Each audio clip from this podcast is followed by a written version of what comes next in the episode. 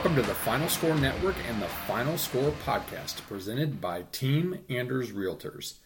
I'm Andy. He's former D3 student athlete, two year starter, consummate glue guy, and co host. Ryan, jam, two hand monster flush off the inbound. Ryan, cam, slam, jam. Find us on Podbean, the Apple Podcast Store, Spotify, or anywhere you get your podcasts. Follow us on Twitter at the Final Score 35. There is always plenty to run through, but before we get to it, a word from our presenting sponsor. Service from the heart to become your realtors for real life is Team Anders Realtors' mission. Team Anders helps its clients find the home that best fits their needs and makes the process simple and fun along the way. Team Anders will be in close communication with you personally taking care of your real estate needs through technology, marketing, and advertising. They have served thousands of clients over 30 plus years in the Grand Rapids, Michigan area and are here to serve you today. Learn more at teamanders.com. For a couple of college sports junkies, you'd think we'd have trouble finding topics week to week, but since we also clearly love golf, you can rest easy. We've got more than enough to weigh in on these days. No NBA or NHL playoffs this week, but maybe as those come closer to an end. NFL OTAs have been going on, but not much to report on the Lions yet, other than they may or may not be better than the replacements that took over the Washington Sentinels a few decades ago. If you haven't seen the movie, it's worth a watch if you can stand Keanu Reeves. This week, it's a little MSU hoops, a little Major League Baseball, a little golf, a little cancel culture rant. So let's go to the podium. Ryan, the lectern is yours. Yeah, I'm going to start off this week, uh, talk about something big that happened. I believe it was Saturday or Sunday. Can't remember which one, but Julio Jones was traded from the Atlanta Falcons to the Tennessee Titans, and this was been an ongoing saga for a couple weeks now. Um, I'm sure you all saw it, but if you didn't, uh, Shannon Sharpe uh, on TV was on doing a show uh, with Skip Bayless, and um, he called Julio Jones without telling him. That he was on TV and asked him, uh, "Are you going to get traded or what?" And he basically said, "Yeah, I want to get the you know what out of Atlanta, um, done here." And then he told him after the fact that he was really on TV, and that kind of leaked that, starting a little drama there, um, and it persisted for a couple weeks. Bush Um, League, Shannon. Yeah, and it put Julio in a really bad spot, an awkward position, I'm sure, for the Falcons and for him. Uh, franchise was the only one he played for until uh, the Tennessee Titans now. But uh, I think the Titans got an absolute steal out of this deal. I mean, I know the guy has a big contract, um, and he's getting a little older, but I mean, this guy's been one of the top receivers in the NFL for a long time coming. I mean, you look at his stats. I saw some things earlier. Looking at it now, I mean, he is the second most receiving yards, only behind Jerry Rice through his first ten seasons in the NFL. That's pretty impressive. He's above Torry Holt, Marvin Harrison, and Randy Moss, three all-time greats, and then. Um, he is second most in NFL history with five seasons with 1,400 plus receiving yards, second only behind Jerry Rice. So he's in good company there. Like I said, I think the Titans got a steal here unless he's a complete cancer. Um, they only gave up a second round pick for him. Like I said, he might be worth a lot um, contract wise, but uh, I mean, I think it's going to be worth it. Now they have another dynamic receiver to go along with AJ Brown, who's gotten better through the last couple years that he's played. Uh, it's just a matter of Julio staying healthy. So the Titans uh, are looking up. They've got Tannehill's playing good football, um, AJ Brown and Julio now, and then of course Derrick Henry, the monster. So uh, Titans could be a fierce competitor for the Chiefs there in the AFC. Yeah, I saw something like their win stuff went up like less than a win for their total predicted wins, but still that can make a difference. Their title chances went up and so on and so forth. So something to keep an eye on for sure. Another weapon for Tannehill. All right, uh, I am going to um, take it back to golf, and I want to talk. I'm guessing anybody who follows golf or sports at all has got to know this is probably coming from me, given where I usually go with these segments. Riley, shout out to you. I know you love it when I uh, when I get into a little bit of politics here. Um, but I want to talk about the PGA Tour and its epic, epic fail with the Jon Rahm situation. First of all, let's reiterate he was asymptomatic. I don't know all the facts of all the Fauci stuff that leaked last week, but there's a whole lot of stuff about how asymptomatic is a whole lot of nothing. So we'll leave that at that. But anyway, I'm not sure about this. What was more Bush League? Telling him in front of freaking TV cameras in what had to be a clear HIPAA violation that he had a positive COVID test and had to withdraw. And then they, of course, make it so that he's withdrawing on his own. BS. You forced him to withdraw or the fact that the stupid withdrawal rule was still in place with most of the country open and fans getting in on their honor. They're not getting tested, which is fine because I wouldn't be getting tested myself if I had to go to something. We've already been over that. It cost the guy a win. It cost him two weeks prep theoretically for the U.S. Open. And oh, by the way, just a cool 1.64 million. All right, as a top two, three player, or whatever he is in the world, the money isn't as big of a deal but um, that's not something to sneeze at. Wins don't come that easy in professional golf. Cancel culture wins again. It's tiresome and laughable all at once. You couldn't have come up with a solution, PGA? Maybe let him play solo with a mask? I mean, really? Just played three full rounds with a series of guys. None of them had to, you know, had any close contract withdrawal, blah, blah, blah, blah, blah this there this just it pisses me off. There is not a safer game than golf amid a man-made politically and money-driven virus that kills about 5 times less than reported. But that's beside the fact. Oh, and this just in from uh, a buddy who sent me a, an opinion article um, for my probably funny reaction, which he did laugh at my reaction. Um, from USA Today, not a stretch to say Jon Rahm's vaccine decision cost him 1.6 million. Take your vaccine requirements and shove them. You don't need to tell anybody what to do. It's not my business, it's not your business, it's his freaking choice. So if the question from them is would you get vaccinated for 1.6 million? Jon Rahm is wishing he had. First of all, he's had his first shot, he just hasn't completed it. And you know what, USA Today, liberal toilet paper at best these days. It's not a stretch to say the media has made this virus live longer than the virus itself. All right, off that rant. I could go on for a whole 45 minutes on this. It's garbage. I feel for you, Jon. I like even more now how you handled this. Class all the way. I'm rooting for you when you come back for the U.S. Open. And by the way, because of your withdrawal, I won another bet this week on FanDuel because I picked Patrick Cantlay to win. So that's my third win in about the last seven or so tournaments. So not a bad thing for me, although it wasn't exactly uh, $1.64 million that I won. My other bright spot was, I think last week we talked about, you know, Bryson DeChambeau talking about how he was living rent free in, in uh, Brooksy's head. Um, I think it's the other way around there, old Bry. Uh, Bright Brooksy teaming up with Michelob to give beer to fans, free beer to fans who were booted since Bryson and his caddy were having people tossed for calling him Brooksy. Um, brilliant great social media strategy. I'm wondering a little bit of some of this is manufactured now, but um, I'll say after last week, I wasn't a fan of either. I'm probably more of a fan of Brooks. I thought actually the way he came across in his video was great. He was more personable than ever. Need more of that Brooksy. Bryson can whatever. I just uh, I'm tired of his shtick either way. But I've taken up enough time for my podium, so let's go to our tee up of the week. Again, I'm going to tell you who or what, and Ryan's going to give you the why.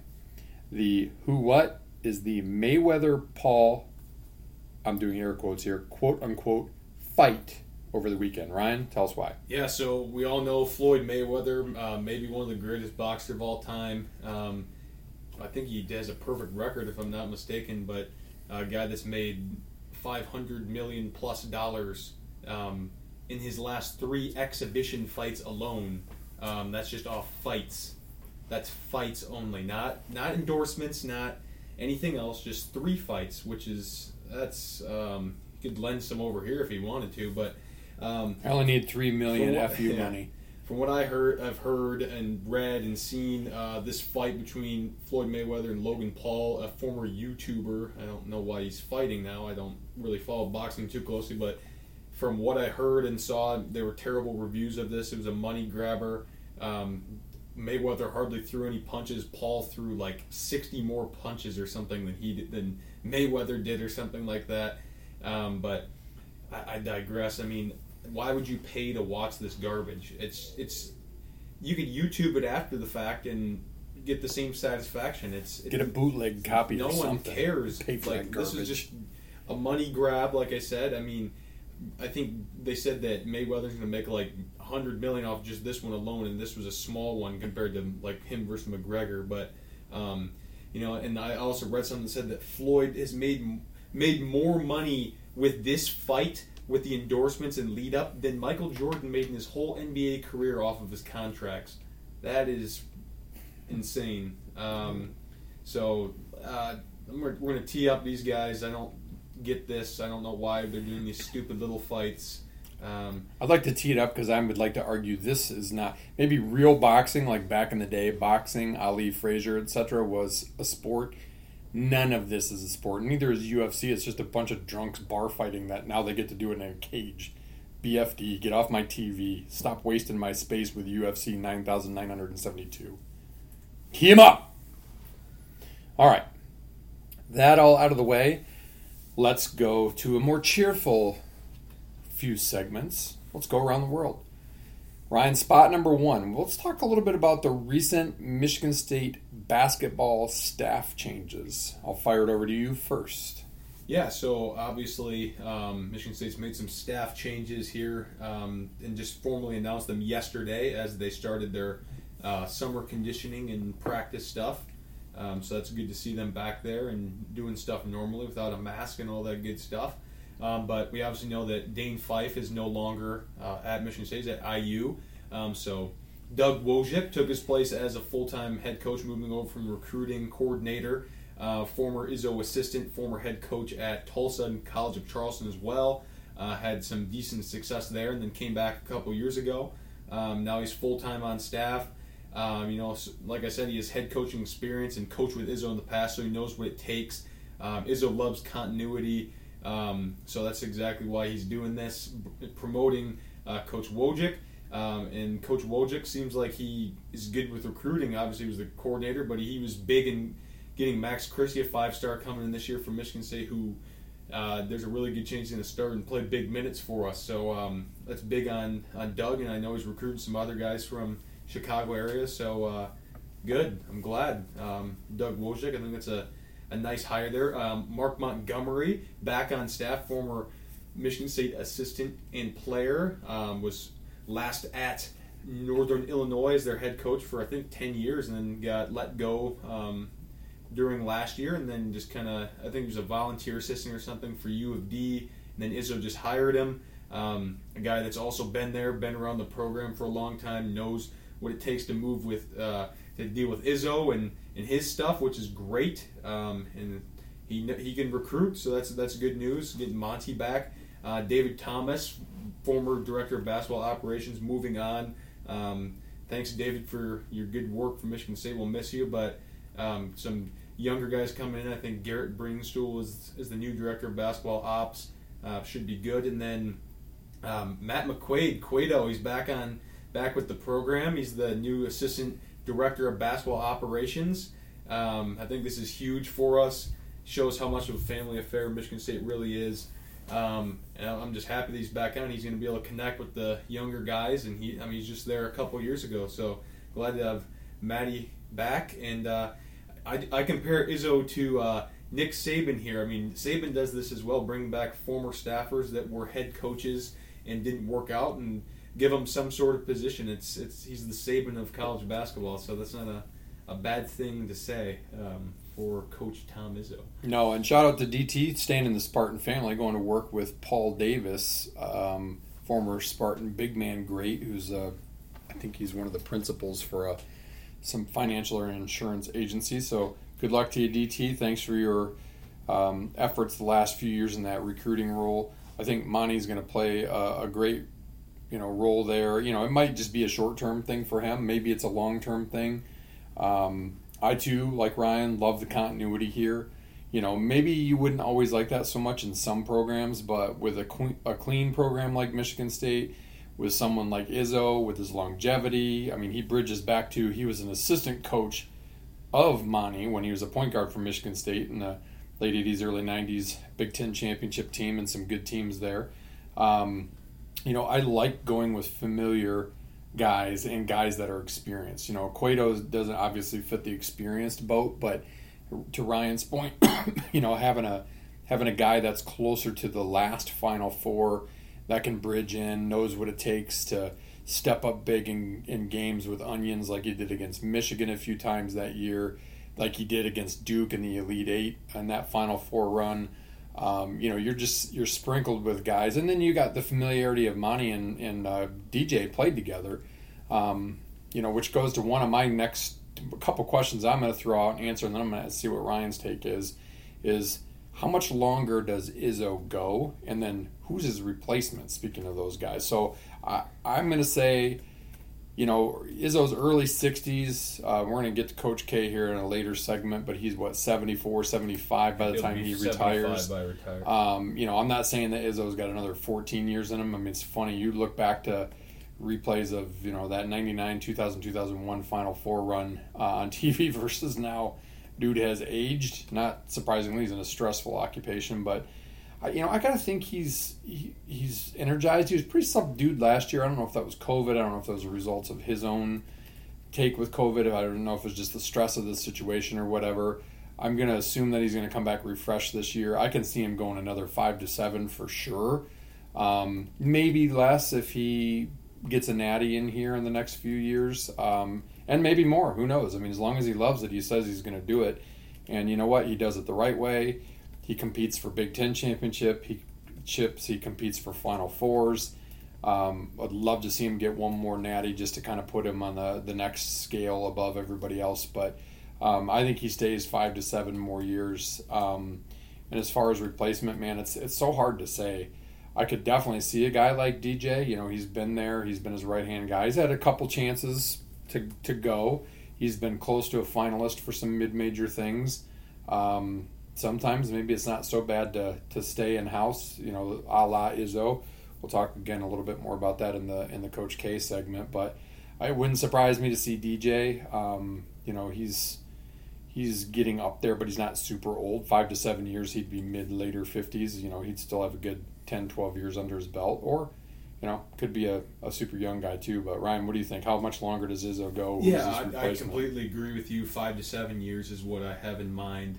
Um, I think that he wants that second title bad, um, and if he doesn't get that, he probably wants at least two more Final Fours. So I could see him doing five. I could see him doing seven. I could see him doing ten. So I, I don't really know. It's he just really depends on his health and his uh, his his want to. Uh, But you look really- at D'Antonio. I don't know. There's a picture circulating of him He the other day. great. He literally looks ten years He looks younger great. since he's retired. So I don't know. Maybe Izzo will want that, but you know, his kids are obviously Steven's still there, but Rocky I think is married now, or she's at least out of school. So you know, he's got nothing like that tying him down. Um, I mean, I'd love to see him stick around just because he's just he's just good for the game, you know. And you hate to see the legends leave out. It'd be really interesting to see, and it's a topic we'll have to keep an eye on over the next few years about who his replacement. Absolutely. And then on replacement for him, I think that DJ's is a good option depending how long and if he jumps ship for another job. But the guy I'd really like to see is Nate Oats. Um, I think we've talked about that in the Mhm. past, but that Yeah. would be uh, very ideal uh, moving forward. I like a Dane Fife, although I think we've also talked about that. I think that you know, with the age of Woodson down at IU, I you know I think Fife might be waiting for that job next. Might be his setup there. So we shall see.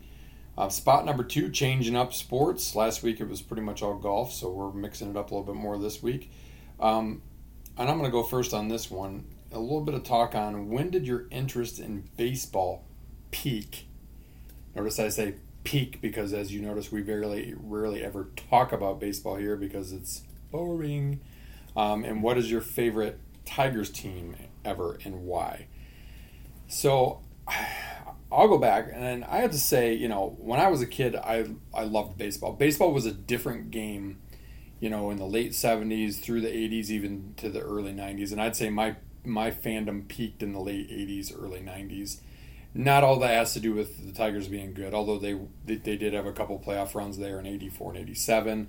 It just it was just it's just different. Like if you're my age, you know what I mean. If you're Ryan's age, you don't know what that is necessarily, but you know, and I know you can still get baseball cards and stuff, but like baseball cards, that's what we did in the summer. We sat down and we sorted and we alphabetized and we did it by teams and we did it by positions and we found the duplicates and we traded and we, you know, you know, made great trades with our friends and, you know, felt like we fleeced them and I just don't remember that ever being a thing for Ryan. I mean, there was a game uh, my uncle Tom, who's really more like a big brother, taught me Strat-O-Matic. They do still have that, and I taught Ryan that. I learned how to do like multiplication and division by keeping stats. It was just like a, a dice and card baseball game. I mean, I could keep myself entertained by myself for hours playing that. You know, if you're my age, you remember This Week in Baseball and Twib Notes. Um, you know, it was a show that you watched. It was like before Sports Center was Sports Center and before, you know, 24 7 sports was around, but it wasn't like it is now. There was a lot more Australian rules football and motocross and, you know, strongman competitions than there were mainstream sports on, on the cable networks back then. Um, so this week in baseball was like that was the highlight show, and you were just hoping that you'd see your favorite player. You know, listening to Tigers games as far away as Indianapolis, and then when I moved to Detroit in '84 with Ernie and Paul on WJR you know, I remember the day when the Cubs only played day games at Wrigley. Didn't have lights. They were the last holdout. Um, you know, they were always. I think they're probably still on WGN, but I remember I'd go over to one of my friends' uh, houses, his grandparents, and they would always have the Cubs game going during the day. You know, my, my buddy was his name was Buddy. He was a big baseball guy. He and I would play our own one-on-one pickup baseball games in the backyard I mean, we would reenact games with lineups while playing in the backyard or wiffle ball and wiffle ball taped up in the basement. You know, going to games, I, I think going to games is still an experience, but it's little more tricked out now. Back then, it was just its own experience, like the smell of the hot dogs and the stale beer and just I don't know. There's just a just like there is for football. There's just something about going to a baseball game back then. Um, you know, and then for me, a strike or two hit. The game just got to be too damn slow. That was early mid '90s, and, and that was kind of all she wrote for me. I mean, I, have gotten a little rekindled with runs by the Cubs. I've never been, you know, necessarily a huge Cubs fan. I guess if I had to pick a National League team, they'd be my team, but more because of the curse of the Billy Goat being at the Bartman game. And even the Red Sox, even though they were an old, hated AL East rival of the Tigers, you know, when they finally, you know, broke the curse of the Bambino, the last batch of great Tiger teams there in the late 2000s, early 2010s. Um, but again, we and we've talked about this here. The season is too damn long. The games are way too slow. Just for me, it lost its luster. I don't know if it was more of a kid game or what. I don't know. It'd be interesting. It'll be interesting to hear Ryan's take. Uh, my favorite Tigers team of all time, no surprise for some of my age, is 1984 bless you boys. I mean, I can still recite the lineup up and down. I can recite the relievers. I can recite the starting pitchers. I mean, I, I knew that roster inside and out.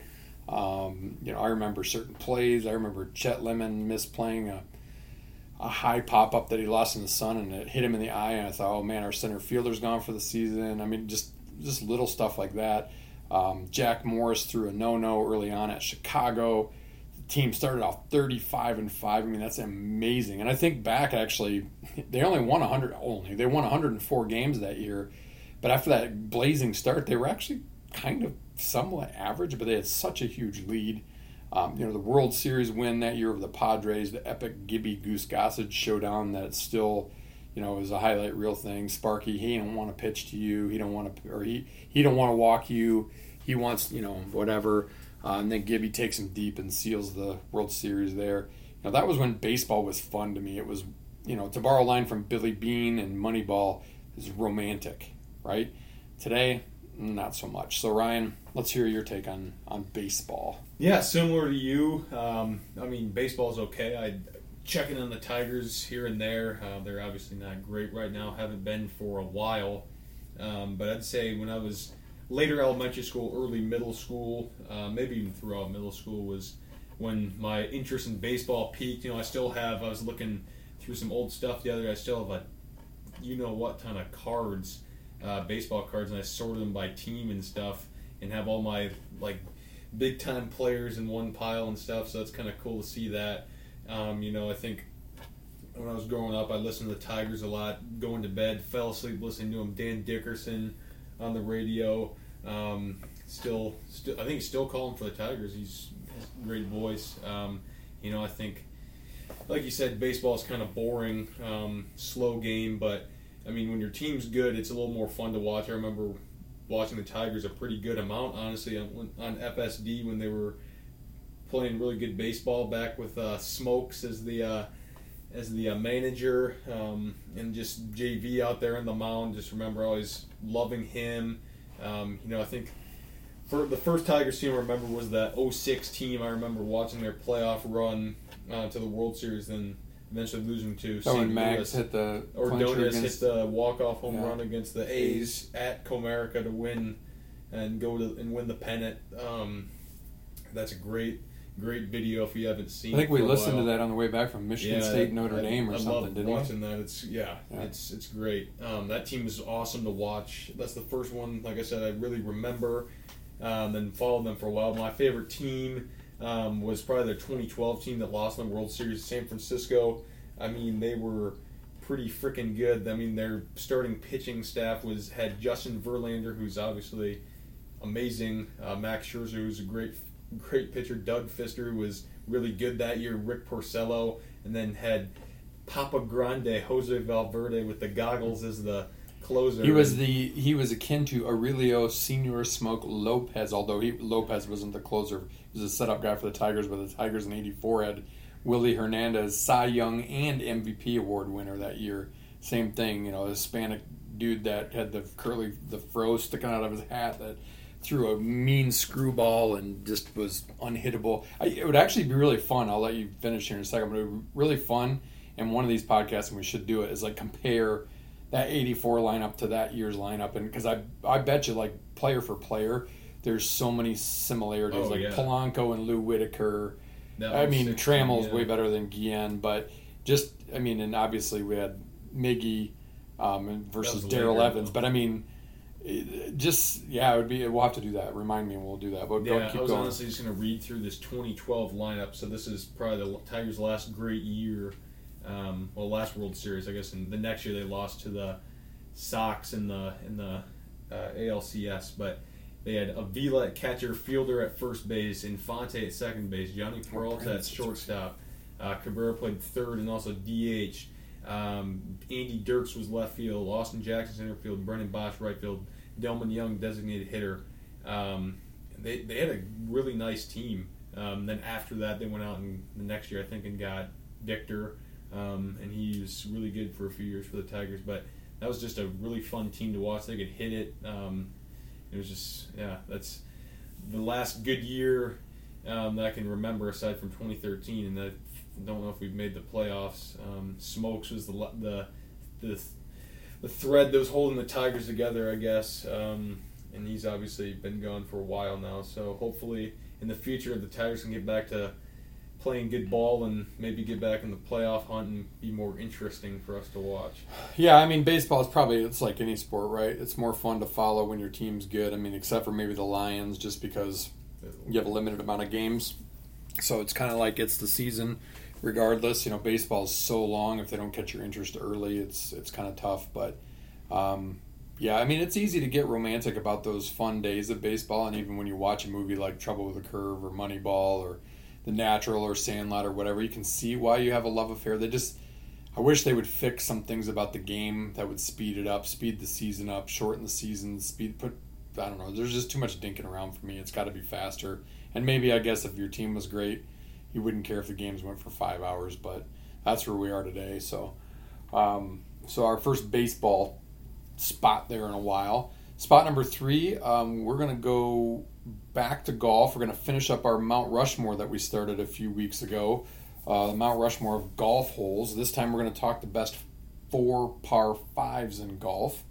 Um, we'll go back and forth and see if we've got any the same. I'm going to guess that we do because some of mine certainly probably wouldn't be a surprise. But um, Ryan, go ahead, uh, lead us off. Yeah, I'm going to start with uh, Bethpage Black, number four. If you have watched uh, good amount of golf, you know Bethpage Black and how challenging that course is. Uh, it's been used for the U.S. Open and for the PGA a few times. Um, Number four, it's a it's a uphill par five at the end, uh, 517 yards, not overly long, but like I said, uphill, bunkers everywhere, kind of a dip in the fairway, kind of dog legs at the end. Really fun hole to to watch on TV. I always remember playing it on video games growing up, so have that up, up there. I'm gonna cheat and start with a pair, 13 and 15 at Augusta.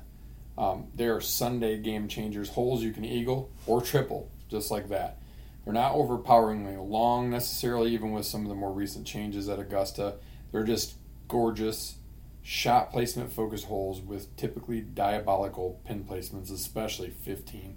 15, if you're, you know, you'd be sitting 230, 220, 230 out to a narrow green, not narrow, but um, shallow green um, with water behind it. We saw some, the leader this year, or no, yeah, somebody. Who was it that went in the water this year? On Schauffele won. yeah, Schauffele did uh, over the hole, right? I think so. That, yeah. No, that was the par three. No, that was Hideki that went long. Yeah, it was think, Hideki yeah. who went long and put it in the water. I mean, it's just so a game. You know, not they're first of all they're beautiful because it's Augusta, but just for me, just because of what they mean to professional golf. Um, obviously, there's not two holes that I'll ever sniff in my li- lifetime to actually play. Maybe, hopefully, we'll get patron seats or tickets some year. But um, so those are my two. Ryan, what's your what's your second one? Yeah, I had uh, number 18 at Kapalua. I'm sure you have that on there. You, you played that course, Mhm. but um, always have loved that whole beautiful view downhill, uh, big ravine there on the left. Very long, 650 for the 650 yards, and usually could be in the prevailing wind. Um, Just beautiful golf hole. Um, you know, Looking people- out over the Pacific. People have won Yeah. or lost the uh, tournament of champions because of that hole, Mhm. um, and and It's the reason it's the main playoff hole over Yeah, and over and just a- over again too. Fun to play on the video game too. I definitely had that on my list. Um, it does not play 650 for average Joe golfers, that's for sure. Yeah, you If it did, it'd be a par six. Even that. with it being downhill, I mean that's, I mean that is a long, long way, and it's not an easy hole either because everything slopes left. So you can think you're if you're flirting at all with the left, you're in you're in the shrub filled gorge and you're you're dead meat. So um, I did have that one too. So I'll go to my third. Um, it probably Ryan. This would be on your list, I would guess. Number eighteen at Pebble Beach. I mean, really, is there any other par five that is more etched in your mind as a golfer?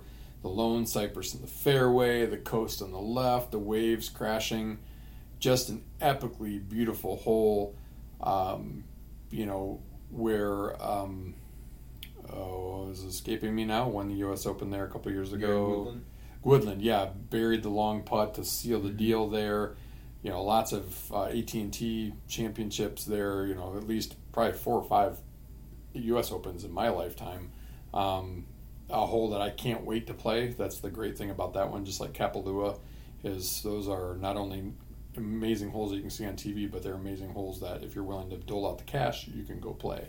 So, how about your third choice, Ryan? Yeah, I thought that you would have that on there, Pebble Beach. So I wanted to go different, um, and I'm going to go to one that that we have seen in person, a hole that we spectated on at a golf tournament, number 16 at Firestone Country Club in Akron. Ohio, uh, formerly home of the WGC Bridgestone Invite.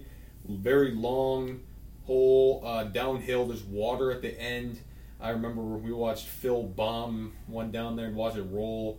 Um, nicknamed the monster for a reason. 667 yards. Obviously, doesn't play like it because it's downhill, but still a long ways. Pretty narrow too, if I Very remember. Like narrow two, hole, two big yeah. trees on kind of like the little bend there, if I'm Yeah, remembering very long. correctly. It's really pretty. Um, down by the green, lots of rocks, and then there's a bunker also guarding right after the water.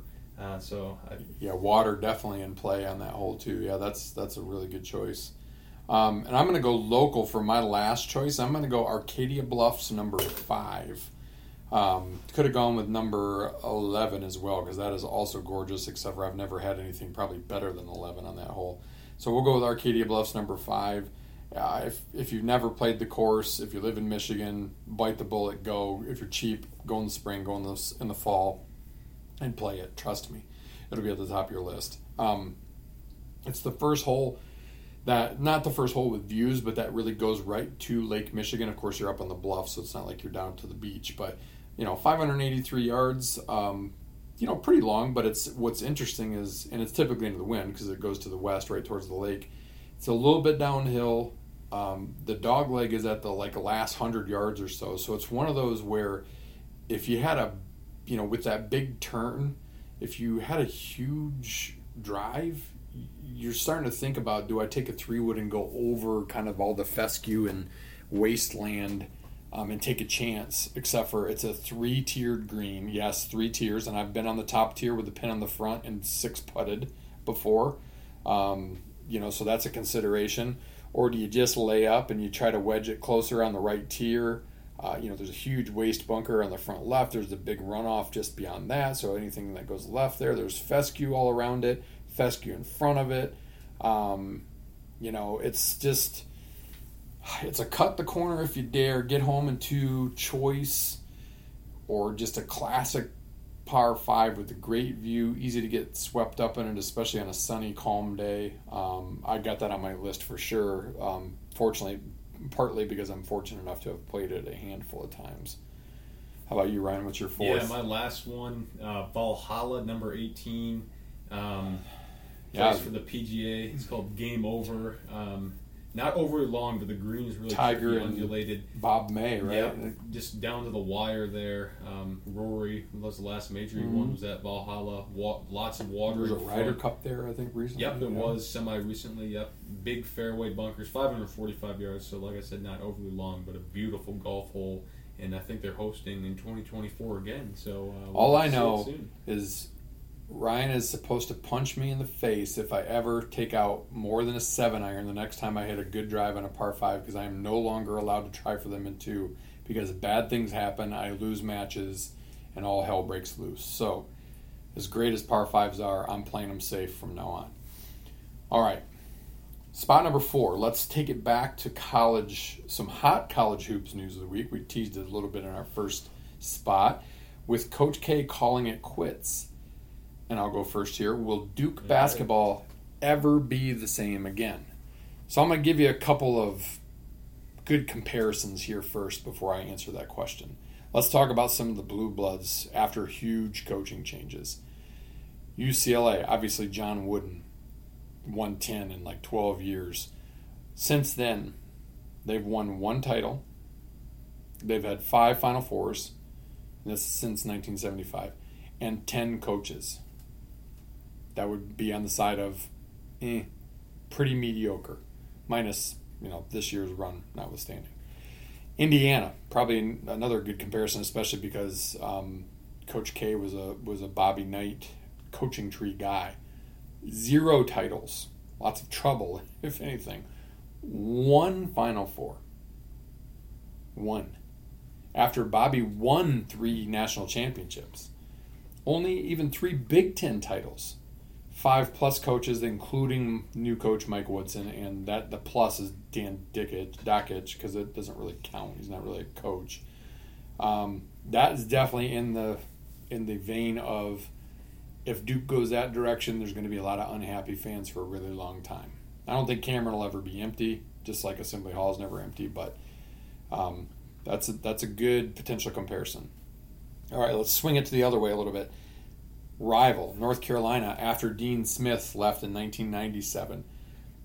Three titles, seven Final Fours. Williams, obviously, when he came in from Kansas, was much more established, despite not having any titles there. He was kind of the perennial, you know, you know, the like Cinderella, one of the stepsisters. He never could quite kind of get it done, and then he took him over the hump at North Carolina. Um, a little different than the Scheyer situation, but uh, you know, a fair comparison as another blue blood. Um, and interestingly, Hubert Davis is only their fourth coach since Smith left in '97. So, you know, Williams was there the most of that time. Um, you know, so that's that's an interesting potential comparison. How about Kentucky after Adolph Rupp left in way back in 1972? They've had six coaches since then. I mean, you've had Pitino and Cal, and they've won national titles. They've actually had four titles and 11 Final Fours. So you could argue they've, you know, kept it going pretty well. They had Joe B. Hall, they had Eddie Sutton, they had some probation Billy things like Gillispie. that. Billy, Billy Gillispie, that was a mess. Um, but obviously, they also had Pitino and they had Coach Cal. Uh, I'm not really ready to anoint Scheyer as either of those because he doesn't have that experience. Um, then let's go. Speaking of Pitino in Louisville, after Denny Crum, he was there forever, like 1971 to 2001. They've had one vacated title and three Final Fours, two of them vacated since he left. That was all in with Pitino. They've had a whole lot of trouble. Um, but again, that was even then. I think it was Pitino was their first coach after Crum left. Yes, he obviously had already won at Kentucky, so already had experience. So here's one that I think is an interesting comparison. Um, our buddy and former guest Polo would disagree to put Jud certainly in Coach K's category. Fair enough. R.I.P. Jud, great guy. Obviously didn't have the credentials quite of Coach K, but MSU after Jud going to one coach. Tom Izzo, one title, eight Final Fours, a lot of Big Tens, long time assistant, hadn't been anywhere else, minus a, a six week stint at Tulsa. Went from GA to assistant coach at Michigan State. Only knew Michigan State. Struggled in his first couple years. Almost got fired. I remember. I mean, they lost to U of D for a third straight year, and people were ready to fire him. And then, boom, the light switched, and some of the recruits started to really kind of come through, and people bought in. Um, so I've given you some good examples there, and and I'm going to say it's hard to say. Of course, it's hard to say, right? You, you just never know. So will they be more like UCLA, or will they be more like rival North Carolina, or will they be like Kentucky, or will they be like Michigan State? Former uh, player Matt Doherty at UNC didn't fare all that well, and he was just he was a coach removed from Smith. So I wonder how will Scheyer do? Will he be more like Izzo, who only knew Michigan State? Scheyer only knows Duke. Um, he's about the same age that Coach K was when he came in. Um, you know, I, I I'm definitely going to bet on some ups and downs with more mediocrity than not for a while after this gets going. Um, I'm going to need a couple of years to see if he can have some breakthroughs. Right now, I'm going to leave it at this. Look at how other Duke coaches, assistant coaches that have gone on to coach elsewhere, have fared as an example. You know, Woj at Marquette. Um, Collins has done pretty well at Northwestern, got him to the tournament, but they're still usually a losing team. Johnny Dawkins got fired. Johnny Dawkins fired. Tommy Amaker run out of Michigan. Capel's been okay at Pitt. Capel's been okay at Pitt. I don't know. I, I I'm not going to say I'm rooting for you because I absolutely can't stand you, Duke. But um, I don't think that Scheyer will be an Izzo like situation for Coach K. I'm going to go that Duke's going to struggle more along the lines of Indiana um, and just kind of finding their footing. But I'll tell you what, we will know more by 2025. If he starts off hot and recruiting stays hot because of the name, that's a whole other ballgame. But all of a sudden you lose your USA basketball coach. Mm-hmm. I don't know, a lot of those great things. Buildings and, and program legacies only recruit for so long. Just ask Indiana. All right, Ryan, that was a lot, but what are your thoughts? on Yeah, I mean, obviously, huge news with Kay announcing this is last year. I mean, an absolute legend. As much as I don't care for Duke, I mean, he's probably one of the bet one, if not the best coach in college basketball history, most wins, whatnot. Um, but yeah, just because I'll, I'll stick with next year. I think Duke could freaking win it all next year, just because that's how it works. Um, this is last year, and it's Coach K and it's Duke, so They they'll lost a lot. Yeah, so but they'll pro- they'll find a way to be. I mean, they're always So minus well, this year, except they're for right this year, there, right? yeah. But you can see him winning all. Also see him not doing great, but um, you know, I think, like you said, I, I compare them to being like Indiana for a while after uh, K is done. Um, you know, I think Scheyer. It's a very interesting hire. I mean, obviously, he's their top assistant right now. And he just, he literally feels like yesterday he was just playing, and he was. I mean, he, he was on their 2010 national title team. He's only 33, right? Yeah, or he's something very like young. Uh, he he kind of looks like like uh, Brad Stevens a bit, which is kind of funny with those glasses. But I, I do think that Scheyer could be good. I mean, he's been groomed by Kay. I mean, he played for him. He knows what it takes. He's seen other really good assistant coaches. He's learned a lot. Learned from one of the best to ever do it. But this this former player thing is becoming like that's the most popular hire right now. I mean, Woodson, Juwan Howard. Uh, just, I mean, I'm, those are the first two off the top of my head. Obviously, way more, but Maybe they should have gone after Bobby Hubert. Davis. I mean, it's it's crazy. I mean, they could have honestly. Yeah. Christian, Le- Christian Laettner. yeah, Cherokee Parks. yeah. I think that, but this, I think the pressure to succeed is going to be overwhelmingly high for Scheyer. I mean, Duke has those expectations. They had the very long tourney streak snapped this past year, but they've won a lot of national championships. Uh, they know they t- they've tasted greatness, and I, I think that after a few years, I think he'll have a bit of a a, um, a few years grace period for a couple years. Um, and after two or three years, if he's not getting it done, they're probably going to run him out of town. Um, do I think he can handle this? I think that he needs a vet, to come up with a veteran staff, um, like, like, Woodson like, did, like Woodson and Juwan, Howard have mm-hmm. done, um, respectively at IU and Michigan, um, to kind of bridge that that gap there and kind of learn from those guys and have them teach a little bit and maybe not have all of that on your back.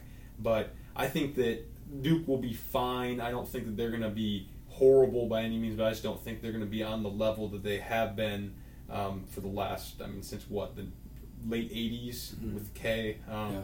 I think they'll be average like IU was first Final Four until they get something else. Um, I think I think the he's retaining Nolan Smith as one of his top assistants, who also played on that 2010 team. So a couple of young that's guys, one without yeah. a lot of a lot of experience. But um, to younger uh, to younger guys who know who don't know a ton about college basketball from the way way back, they could see, oh, these guys played not too long ago and they were successful, so maybe they they can they can coach me up and they like younger guys. So uh, could be good for recruiting, could not be. So we'll see we'll see how that that goes with Coach Scheyer. But um, congrats to Coach K and a great career. Uh, don't like Duke in the least bit, but I admit he is one of the goats uh, when it comes to college basketball. Yep, for sure. It'll be interesting. Which I think he'll definitely. You got the gamut there of those blue bloods or former blue bloods. Um, he's going to fall into line of one of those for sure. All right, spot number five. It's going to go back to golf for our fifth and final spot. Um, got to get to a rating because we play every Saturday, and if we play someplace new, we're going to share them with you. This week, we're ranking a sneaky good course nestled high above downtown Grand Rapids, the Mines, called the Mines because it sits on the very old gypsum mines mm-hmm. um, that run around the northwest side of Grand Rapids there, where uh, gypsum, of course, used for drywall, but um, really, really cool track that is definitely worth playing. Ryan, I'll let you give an overview first before I give my thoughts on yeah, it. Yeah, like you said, uh, sneaky good track. I mean, if you're not from around the Grand Rapids area, you might not even know about it. I, I hadn't honestly pl- played it until three or four years ago. Um, I played it at least once, maybe even twice every summer since. Uh, always, always impressed by the course. Really fun to play. Not overly long. Um, Only by, two par fives. Yeah, by any stretch of the imagination. Shorter par fours, um, a couple drivable ones. Um, but the, the, course is extremely undulated, um, so it's not not easy by any stretch of the imagination. Very tight. Some more open, but a lot of um, tight. No water on the course whatsoever, which is really interesting. Not to lose a ball in and not to drink when yeah. we played when it was 90 yep, degrees. exactly. Um, like I said, shorter course, but definitely get in trouble with a mishit, which happens a lot with me. Um, getting it was very crowded. Good to see that um, they're getting a lot of play. Not open on Sundays.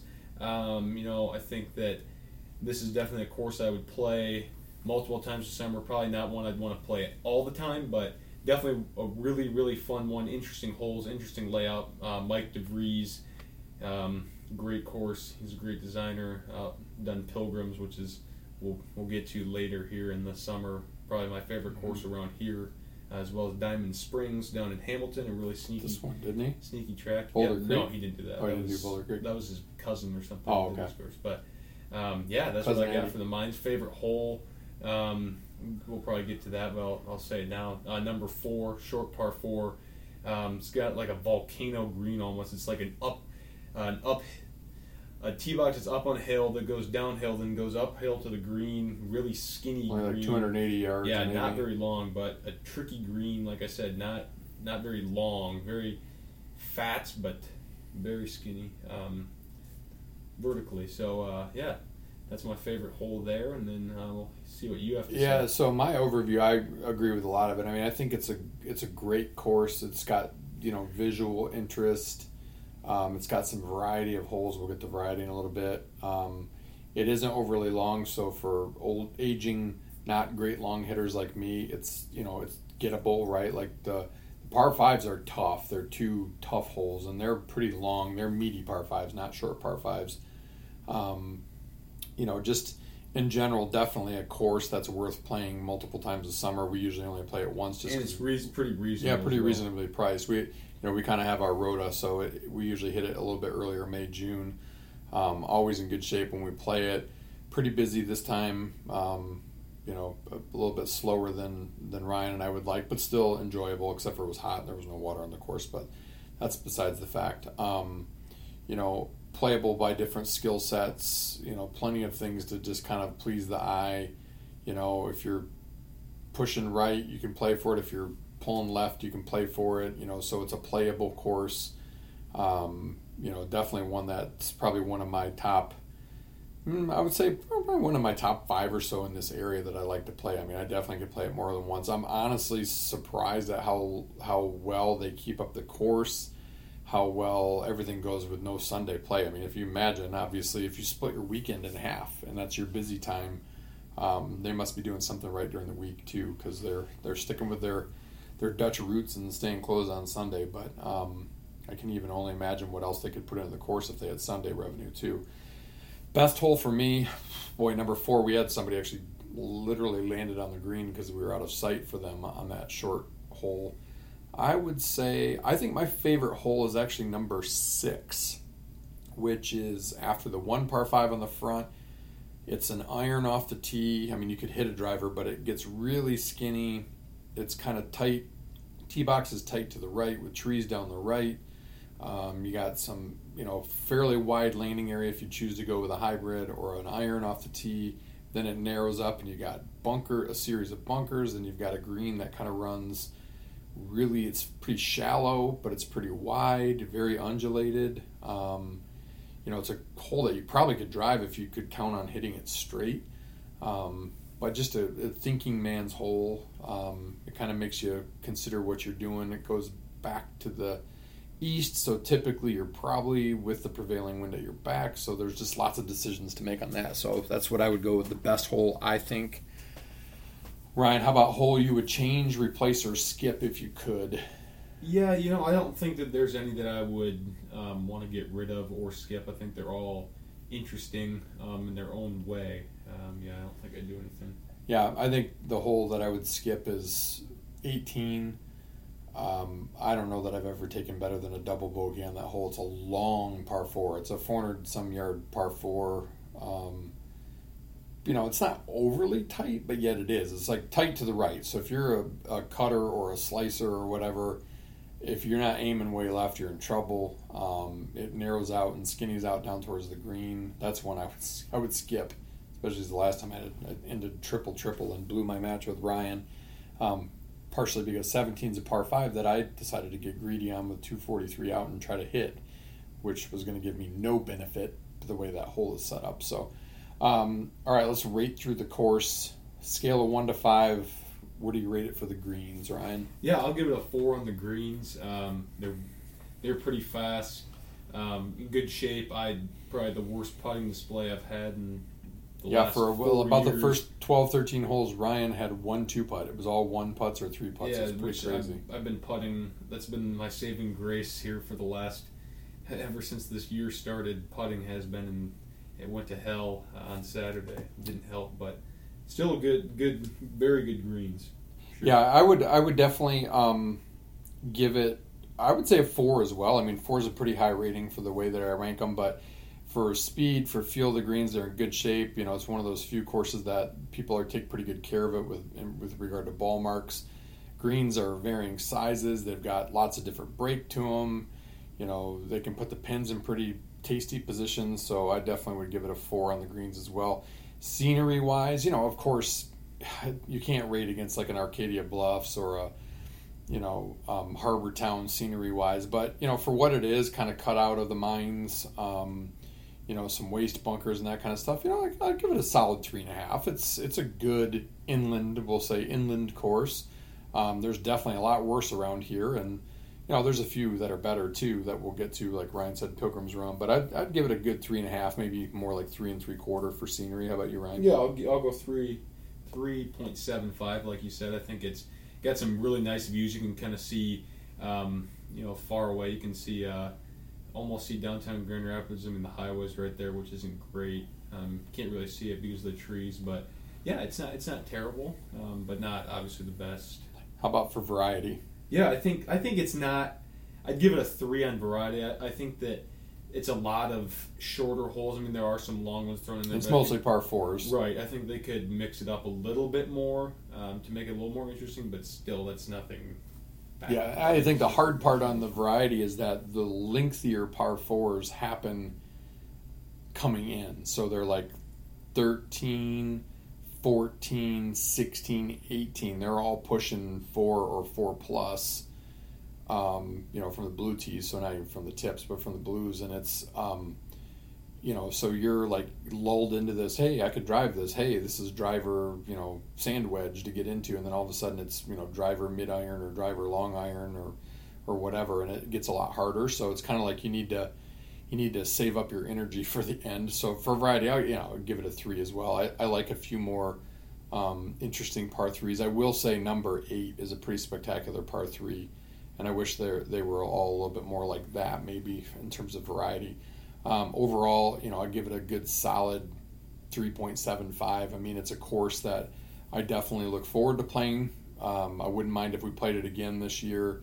Um, there's you know a lot of courses I'm just fine playing just once, and there and that's good. But the mines is a course that I could definitely play a handful of times, so that's what I'd give it there. What about you, Ryan? Yeah, uh, completely agree with you. I don't have anything different to say uh, to bore the listeners. Um, no more filler. That's I agree with you. All right. With that, let's end as we always do with a sprint based on my podium. Bigger screw job. The Jon Rahm situation this weekend, or the blown PI call for the Saints in the NFC title game a few years back. Yeah, I think they're both terrible. I mean, the Rahm situation is very unfortunate, um, but I'm going to go with the Saints one here because that cost them maybe making it to a Super Bowl. Who knows if they would have scored a touchdown there, but still, I think that if this was the U.S. Open or or another major, I would definitely go with Rahm. But since it was, I mean, the Memorial's big, but I'm, I'm going to go with the Saints because Super Bowl is on the line. All right. If you could replicate any golf hole in your backyard, what would it be? Um, easy, 17 at TPC Sawgrass, but I'd make it so it's in Michigan, so then I could just dive in the water and get all the balls I lost on. No gators. Gators, yeah. All right. This one's probably pretty easy for you because I don't think you ever were to one of them. But Copa or Tiger Stadium? Yeah, I've never never went to Tiger Stadium, so Comerica is what it's going to be. And well, keeping our keeping our baseball on. What's your walkout song? Yeah, I kind of went back and forth on a few of the with a few songs, but I, I I had a different one in mind, and then I heard this song today when I was working out, and I'm going to stick with it.